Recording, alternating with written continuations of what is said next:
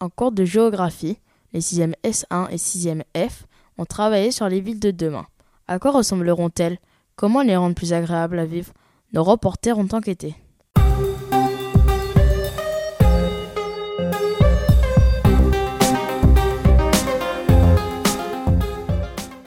Les villes de demain seront-elles plus denses? Quels sont les avantages et les inconvénients des villes denses Les inconvénients sont que les logements sont plus petits et donc et c'est un cadre moins agréable à vivre et il y a moins d'espace de loisirs. Pour les avantages, elle utilise moins d'espace, les déplacements consomment moins d'énergie, moins de pollution aussi, et elle favorise la mixité sociale et le vivre ensemble. On va poser une question à une élève de 6e F. Quels sont les avantages et les inconvénients des villes étalées? Les avantages sont que les logements sont plus grands, donc plus agréables à vivre, plus d'espaces de loisirs et de détente peuvent être construits. Les inconvénients sont que les villes consomment plus d'espace, dégradent la nature et réduisent les espaces agricoles. Cela crée plus de déplacements, donc plus d'embouteillages et donc plus de pollution. Enfin, elles consomment plus d'énergie. Comment se déplacer sans polluer dans les villes de demain? Pour se déplacer sans polluer ou en polluant moins, on pourrait utiliser des moyens de transport verts, comme à pied, en vélo, utiliser les transports en commun, comme le train, le car, Utiliser des véhicules électriques, voitures, vélos. On pourrait aussi réduire les déplacements en densifiant la ville, en faisant de l'agriculture dans les villes ou en aspirant les déchets. Comment peut-on construire des bâtiments plus écologiques dans les villes de demain?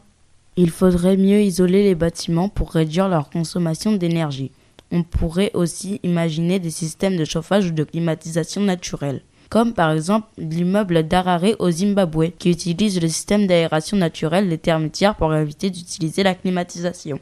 Il faudrait imaginer des bâtiments qui produisent leur propre énergie, comme les bâtiments à énergie positive qui produisent plus d'énergie qu'ils en consomment grâce à l'énergie solaire ou éolienne.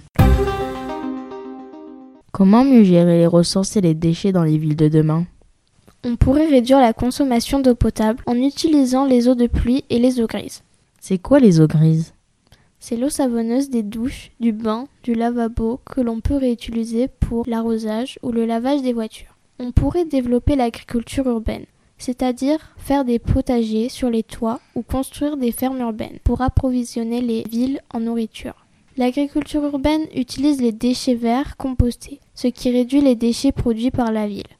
Pour composter les déchets verts, il faut les trier. Le tri sélectif de tous les déchets permet leur recyclage et l'économie des ressources. Comment améliorer le cadre de vie de tous les habitants dans la ville de demain?